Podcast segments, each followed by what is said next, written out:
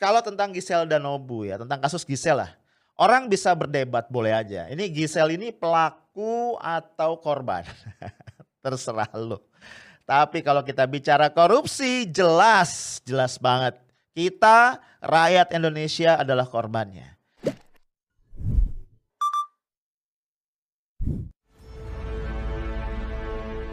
Hasil dari forensik ya memang sudah keluar. Kemudian pengembangan yang dilakukan oleh tim penyidik terhadap saudara saudari GA yang dalam pemeriksaan. Juga ada saudari saudara MYD inisialnya MYD juga kita sudah lakukan pemeriksaan. Kemudian ada beberapa pengumpulan alat-alat bukti yang lain ya termasuk bukti-bukti petunjuk bukti-bukti dari hasil uh, keterangan saksi ahli yang ada, juga keterangan daripada si uh, saudari GA maupun saudara MYD.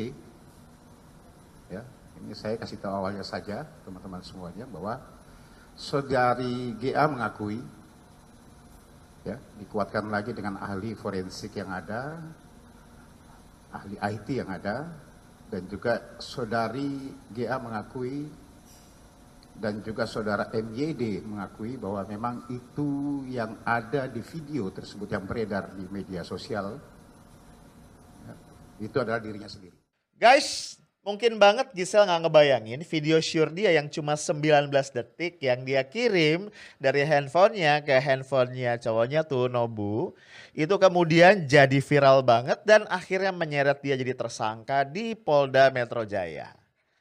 Ya memang ya dalam kehidupan modern kayak sekarang nih yang didominasi sama sosial media, kalau kita pinjam uh, konsep atau teorinya Jan Baudrillard, ini seorang sosiolog post strukturalism, uh, memang kita ini didominasi sama simulakra ya. Simulakra ini jamak dari simulacrum. Apa sih artinya? Artinya adalah realitas semu atau realita palsu. Orang itu kayak apa? Kayak akrobat nih antara dunia nyata sama dunia maya. Sehingga yang nyata sama yang maya ini bercampur ya. Yang nyata kadang-kadang jadi maya, yang maya jadi luna maya ya.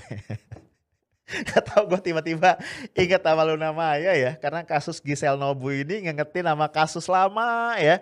Luna Maya sama Ariel. Masih inget gak sih lu? Ini gue kenapa jadi kayak apa presenter infotainment ya, presenter gosip.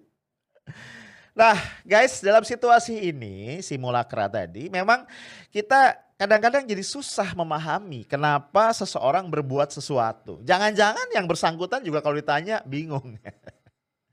ya misalnya gini dalam kasus Gisela Manobu ya.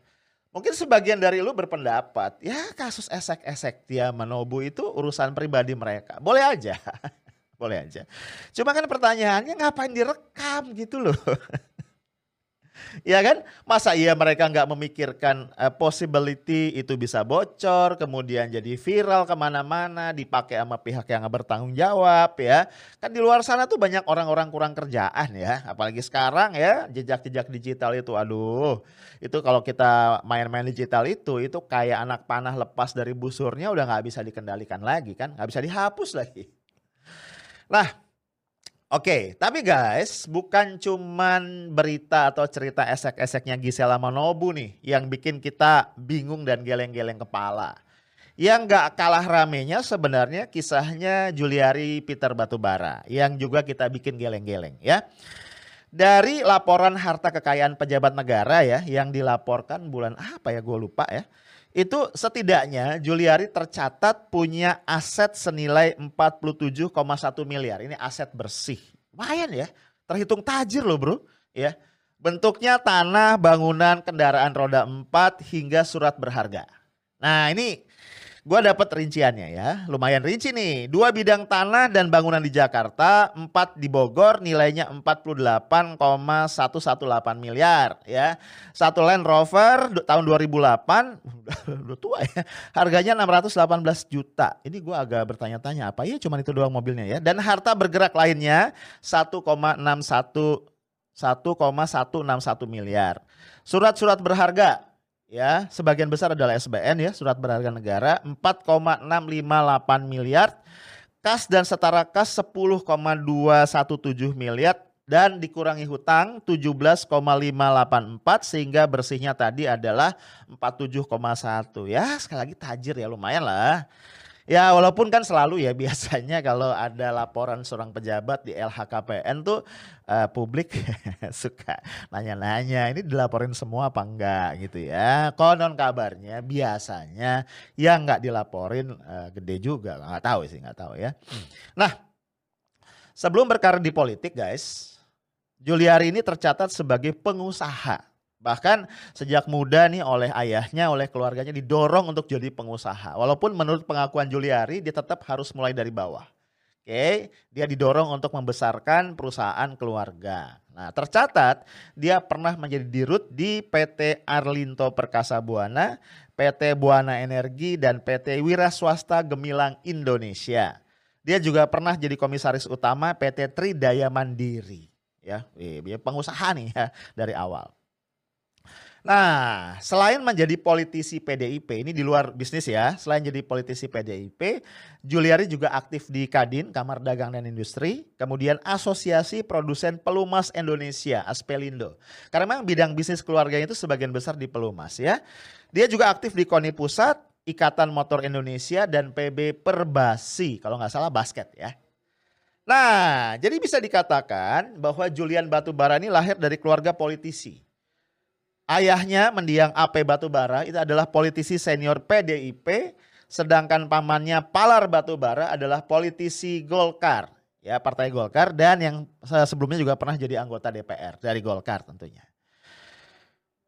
Nah, mantan menteri berusia 48 tahun ini, dia lahir 22 Juli 1972. Ini adalah alumnus dari Riverside City College dan Chapman University. Gelarnya MBA ya dengan minor dalam finance. Ini keduanya dari Amerika Serikat. Nah, guys, dengan background yang cukup tajir seperti ini, wajar kalau orang bertanya-tanya, ngapain Juliari korupsi? Dan orang pun jadi susah menerima ya kalau dikatakan bahwa Juliari menggunakan hasil korupsinya itu hanya untuk kepentingan pribadinya. Ya kan korupsinya gede banget ya. Yang udah diumumkan KPK itu 17 M. Nah, sementara beberapa pihak mendengarnya jauh lebih gede dari itu bahkan mencapai triliunan gitu kan. Ya, jadi nggak nggak masuk akal aja bagi sebagian orang kalau Juliari ini main sendirian atau itu dia nikmati untuk kepentingan pribadinya. Ya walaupun ya menurut KPK sebagian uang itu digunakan untuk sewa pesawat jet. Gila ya. Yang per jamnya itu 40 juta ya dia gunakan untuk berkunjung ke beberapa daerah. Nah, itu tadi ya orang kemudian menduga-duga dan udah banyak ya apa namanya yang ngomong ya yang menduga bahwa ini mengalir ke mana-mana nih kayaknya ya. Kita nggak tahu apakah termasuk ke partainya apa enggak kita nggak tahu. Itu masih didalami sama KPK. Nah, guys, kasus Juliari Batubara ini bukan satu-satunya contoh simulakra atau realita semu, realita palsu kekuasaan. Karena sekitar 10 hari sebelum itu ya, sebelum Juliari di apa menyerahkan diri ke KPK itu kan tanggal 6 Desember ya. Itu ada korupsi lain yang sebenarnya nggak kalah seru bro. Ya, sama-sama dilakukan dalam kondisi pandemi. Tapi begitu kasus Juliari muncul ketutup gitu ya. Apalagi setelah muncul kasus-kasus yang lain penembak penembakan enam orang warga negara Indonesia di kilometer 50 Japex, penersangkaan HRS, pembubaran FPI. Nih kasus-kasus korupsi ini mulai ketutup nih ya. Nah ini kita buka lagi ya untuk menolak lupa ya. Ya lu pasti inget lah yang gua maksud adalah kasus korupsi ekspor benur ya. yang dilakukan oleh mantan Menteri Kelautan dan Perikanan Edi Prabowo. Ini politisi dari Partai Gerindra. Penangkapan Menteri Kelautan dan Perikanan Edi Prabowo menjadi perhatian. Bersama Edi Prabowo, KPK juga menangkap 16 orang lainnya termasuk pihak swasta. Siapa saja yang terlibat dengan penangkapan yang diduga terkait dengan suap izin ekspor benih lobster, ulasannya akan disampaikan Riko Anggara. Riko? Ya, Cindy dan Saudara Menteri Kelautan dan Perikanan Edi Prabowo ditangkap oleh Komisi Pemberantasan Korupsi atau KPK. Kami hadirkan visual penangkapan Edi Prabowo yang ditangkap di Bandara Soekarno-Hatta selasa malam kemarin. Hingga kini Edi Prabowo masih berada di Komisi Pemberantasan Korupsi untuk pemeriksaan lebih lanjut. KPK punya waktu 1 kali 24 jam untuk menentukan status hukum Edi Prabowo.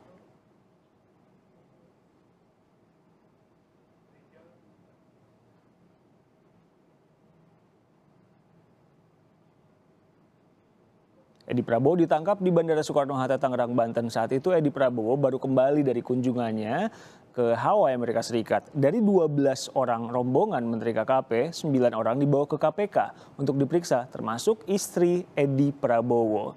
Juru bicara KPK, Ali Fikri, mengatakan total ada 17 orang yang ditangkap. Selain di bandara, sejumlah pihak juga ditangkap KPK di Jakarta dan Depok termasuk dari pihak swasta.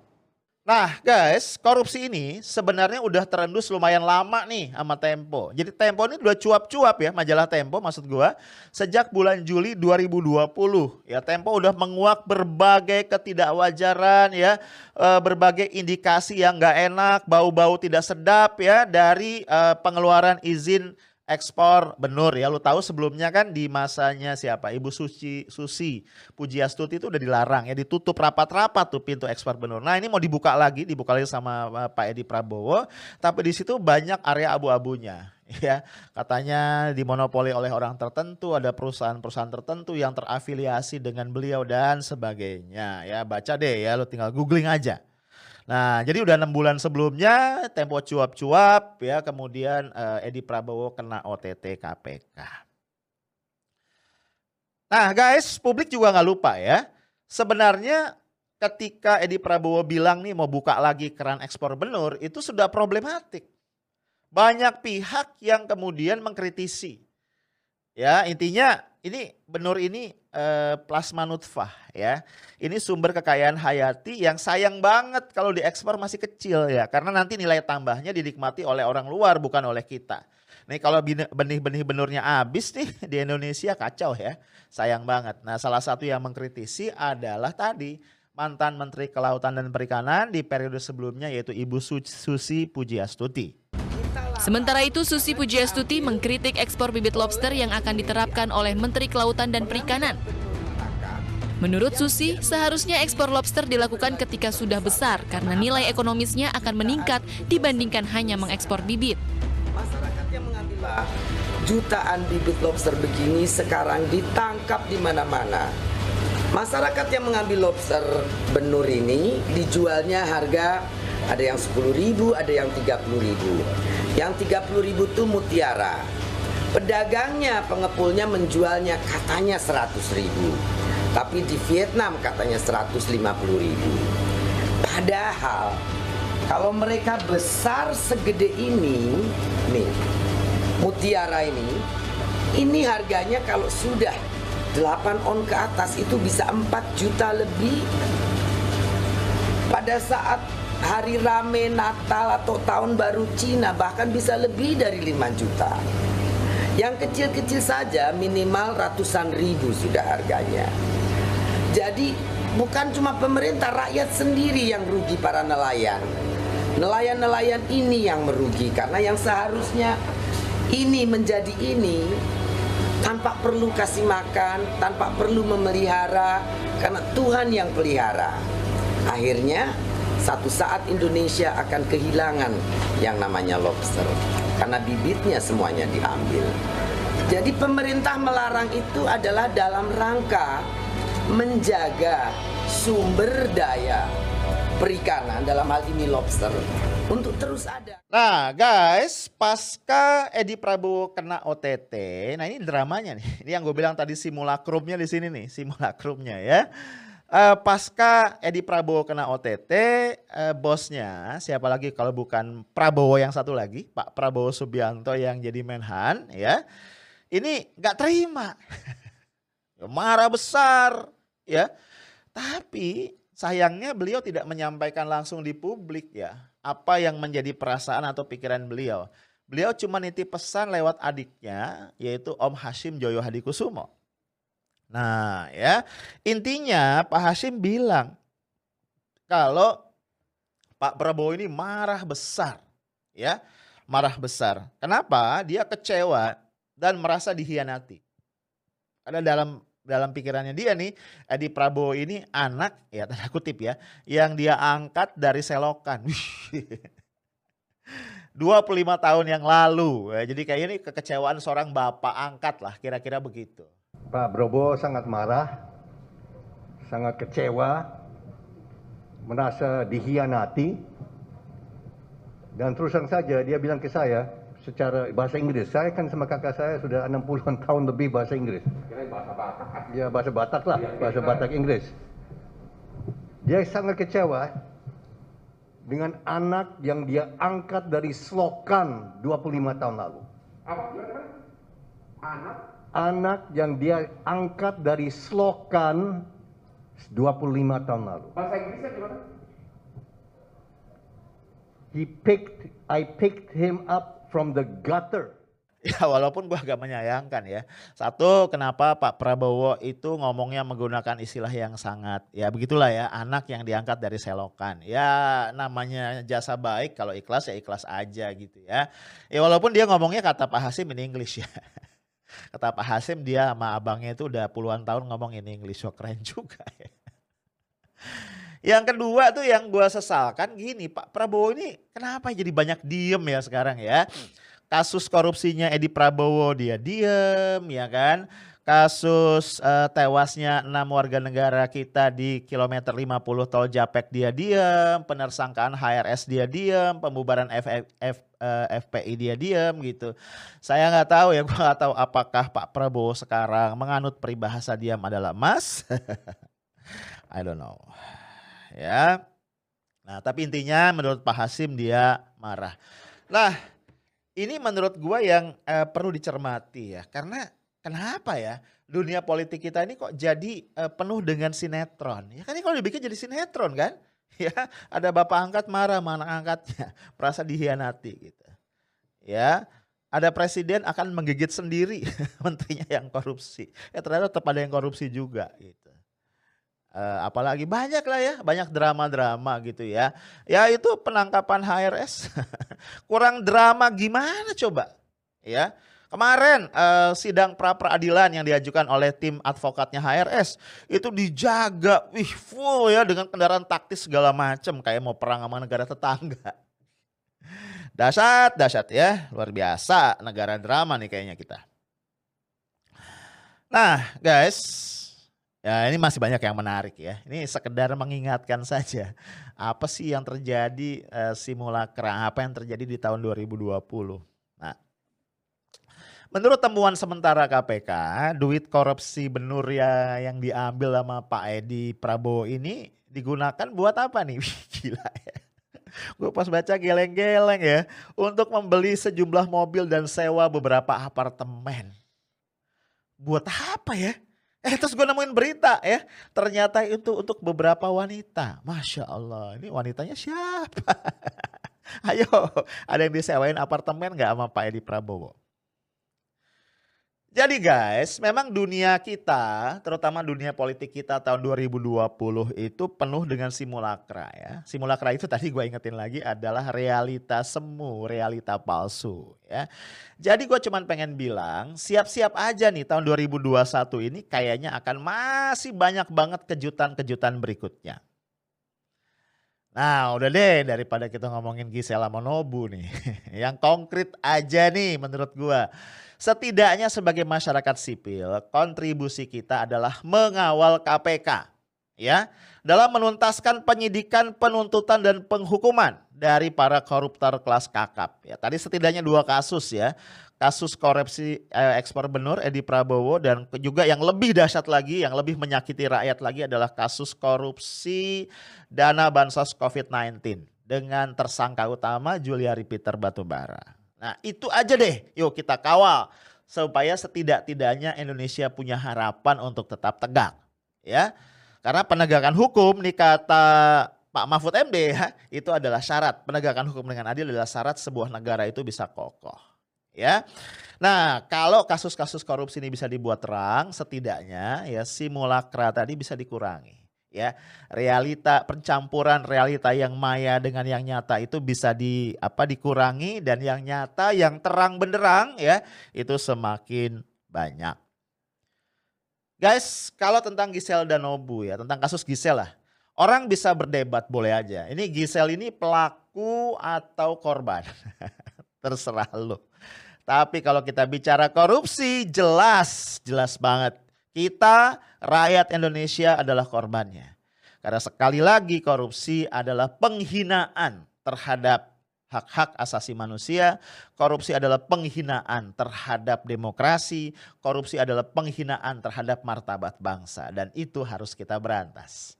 So, kalau lu mau ikut ada sebuah petisi yang menarik banget di eh, apa namanya di dunia daring, judulnya adalah Hukum Mati Juliari Koruptor Bansos COVID-19. Lu yang mau ikut tanda tangan petisinya di kolom komentar ada linknya ya.